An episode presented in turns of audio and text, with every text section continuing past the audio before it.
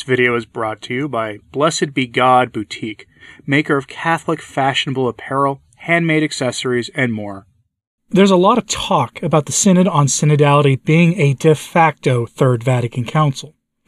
And some of that talk may be hyperbole, but the talk is there, and it's not only coming from traditionalist outlets who sound the alarm bells of more c- corruption in the church.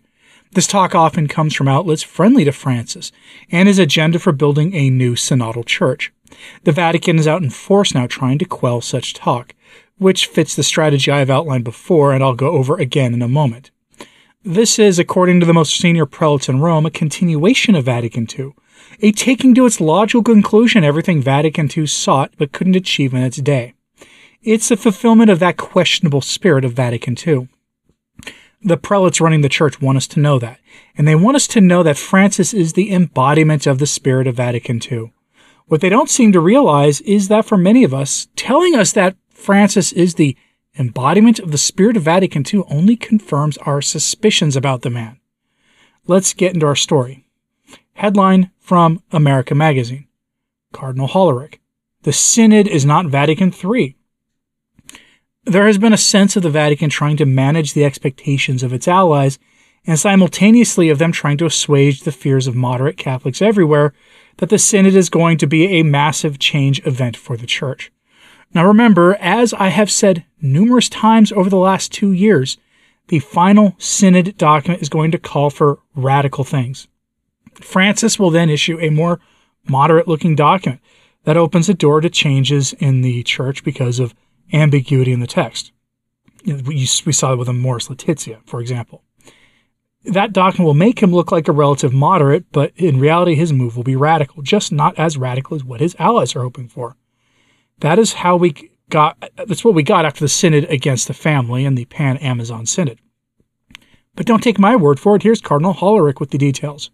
He admits that the Synod is meant to address topics the Church can't really deal with from just the papacy alone, and that the laity can't address by themselves at all.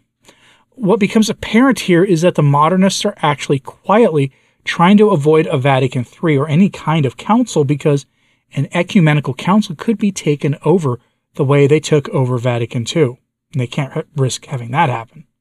Quote, Cardinal Hollerich went on, the right, meaning traditionalists, are frustrated be- already because there is a synod open to addressing issues like that and some words make them angry, so that they react against the words without looking at what has been said with these words, and how it has been said.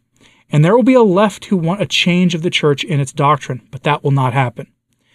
Significantly, however, the cardinal foresees that, quote, there will be a change in the way of treating the topics, and that synodality may be a way to overcome the divisions on contentious issues. How can a body like the Catholic Church make decisions?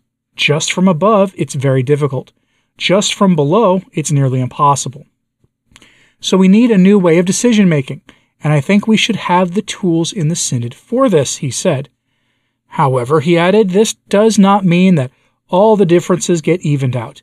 I mean, it would be very naive to think that people come out and share the same opinions about all the topics in the church. But you can accept that your sister or your brother has a different opinion, and you can be in deep communion with them. Cardinal Hollerich said he had seen several examples of this in the Continental Assemblies. According to the Synod's working document, shared questions and shared tensions have emerged worldwide during the first two phases of the Synod process. Cardinal Hollerich remarked, Tensions can be very fruitful. If we are afraid of tensions, we cannot have any more nowadays because whatever you say could create more tensions. But we have to walk together as a church. We have to answer the call of God. Where does God want the church to go? And if the church moves, it will be like the Exodus. There will be some very dire moments. There will be tensions, of course. But that's part of the way. End quote. Cardinal Hollerich is one of the, the heads, one of the chairmen of the Synod of Synodality, by the way. And he goes on to describe how this is really not a Vatican III situation at all, but is instead the fulfillment of Vatican II. And here's the thing trads have been saying this for years. The Synod on Synodality isn't the first synod to seriously veer off into bizarre territory. Vatican II honestly opened the door for this, especially in the call for what the Council Fathers called a permanent aggiornamento, which is just a fancy way of saying a permanent season of change in the Church. Change without end. That is what we would call a constant, ongoing revolution in the Church. They never ever use words like revolution. Instead, they talk about new spring times in the Church and new advents and all that nonsense. But the spirit of Vatican II is what is critical here. That spirit is the spirit of revolution, and it permeates everything in the conciliar church today and has since the 1970s, with some small periods of breaks here and there. Case in point, the nuncio to the U.S., soon to be Cardinal Christophe Pierre, has confirmed what most of us in traditionalist media have been saying for years that Francis is the living, breathing embodiment of the spirit of Vatican II. Do you remember when people used to use the term Spirit of Vatican II in a negative way? Now the establishment hierarchy seems fine with that terminology, which is most curious. Headline from the National Catholic Reporter New Cardinal Pierre, Vatican's U.S. ambassador, says Pope Francis filled with the spirit of Vatican II. One wonders what that spirit is precisely. Is it a spirit in the, in, in the sense of a philosophy and a sort of mood born from the council? Or is it a spirit in the literal preternatural sense? We'll go over that in a second. Cardinal Pierre is asked if the Synod is working and his thoughts on Francis, and here is, are his responses. From the article, quote, First and foremost, I think the Synod is synodality. The Synod is really something which is from the deep intuitions of the Holy Father. Pope Francis is really the Pope for today. He has the gifts of the Holy Spirit to guide the Church, and he has analyzed very well the situation of the world today. It is a world which is interconnected, but also a world which is separated, the separation works at every level in the families, in the communities. Consider the political life of this country, meaning the United States. Instead of trying to build the country together, we separate ourselves. We fight constantly. There is a polarization which is very unhealthy. This kind of polarization is not just here, it's all over the world. It is a sign of the times.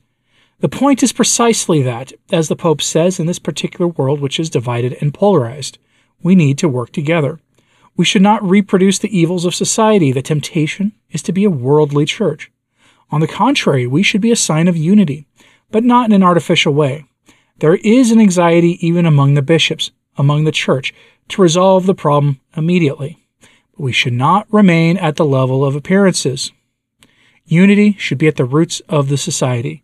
And this unity will come only if we as a church are a synodal church and we work together. The synod is not to change the doctrine of the church. A lot of people are afraid about synodality. They say, the Pope will change everything. No, that's not true. The Pope wants us to work together at all levels in the family, in the parish, in the diocese, as a national church, as a universal church. And for that, we need to make an effort to listen to one another and also to listen to the Holy Spirit. I think the Second Vatican Council was a huge event of the Spirit. It's amazing to see how Pope Francis is really filled with the spirit of the Second Vatican Council. He wants to help the church with the reception of the council, which is very important. This is the part of the life of the church. We have to receive the gift of the Holy Spirit. End quote. Notice that he is conflating the Spirit of Vatican II and the Holy Spirit. That has, of course, some obvious implications. If you're like myself, or if you prefer Bishop Schneider or Archbishop Vigano or the SSPX or countless others, and have issues with the documents of Vatican II, not just their implementation, but the contents of the documents themselves, then you are guilty of denying the Holy Spirit, according to this rather flawed and diabolical logic. It doesn't matter if it's true or not, that is the logic behind their argument. And it's an argument that makes all of Francis's rhetoric about rigidity and clericalism make sense. I mean, think about it. He is so hostile to rigidly adhering to what the church always taught because he is a true believer in Vatican II and honestly believes it comes from his God of surprises. That makes resistance to it something unholy. Once you understand that, it makes his hostility towards traditional Catholicism make a lot more sense. And that's where we are at this point. That, as I have said for a couple of years now on this channel, that you will that when the Synod of Synodality finally wraps up, you're going to get a radical document from Rome. It's going to be issued from the Synod of Bishops itself. We kind of got a preview of that already But the final document they issue is going to be radical, as was the case with the Amoris Laetitia, as was the case with the Pan Amazon Synod. And then Francis will issue some formal encyclical or motu proprio or something, probably an encyclical after the fact. And it will look moderate. Many people will breathe a sigh of relief. And then out of the woodwork will come reports from people who very carefully read it and go over the footnotes and every other thing. And they will find the radical elements wrapped in ambiguity, which has been his method since the beginning. That is what we're going to see. And nothing that Cardinal Christophe or Cardinal Hollerich said there has changed my mind on that. So, you know, you're probably not going to see a big declaration about the James Martin sin being changed at the Synod on Synodality from Francis himself. You're probably not going to see a big change on women's ordination. But you may see something in the footnotes that allows for the door to be opened. But I'm curious what you think about this. So let me know in the comments what you think is coming. And like and subscribe if you haven't, it does help. So to sharing this on social media, that helps a lot too. And as always, pray for the church. I'm Anthony Stine. Ave Maria.